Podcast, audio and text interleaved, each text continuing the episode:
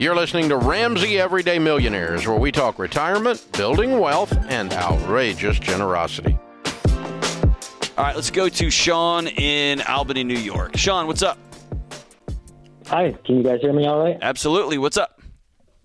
Okay, so I'm graduating from college in about six weeks, and I just want to make sure I'm getting the right steps down um, for my future. I'm currently on baby step number four, and I have an interview coming up.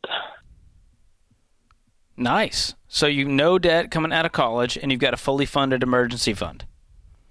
Yes, I have about a sixty-four thousand dollar net worth right now.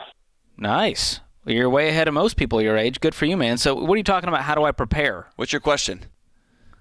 Um, well, I just want to make sure that I am in the right financial situation between um, right now I'm living at home. Uh, do I get an apartment because it is a 45 minute drive to work every day? Yes. And uh, like how much am I actually going to be putting into my retirement if I have an apartment or if I'm staying at home?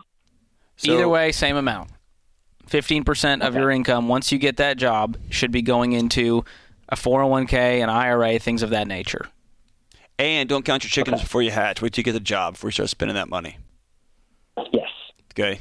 And um, my new job also offers a 401k, and right now I have about 21,000 in a Roth IRA. Mhm. Um, which one should I be focusing on putting my money into? Leave the Roth IRA there.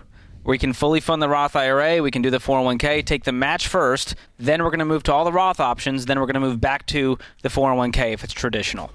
And stop spending money you haven't earned yet.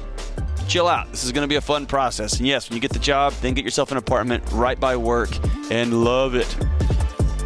Thanks for tuning in to Ramsey Everyday Millionaires. To check out all our podcasts, just search Ramsey Network on Apple Podcasts, Spotify, or wherever you listen.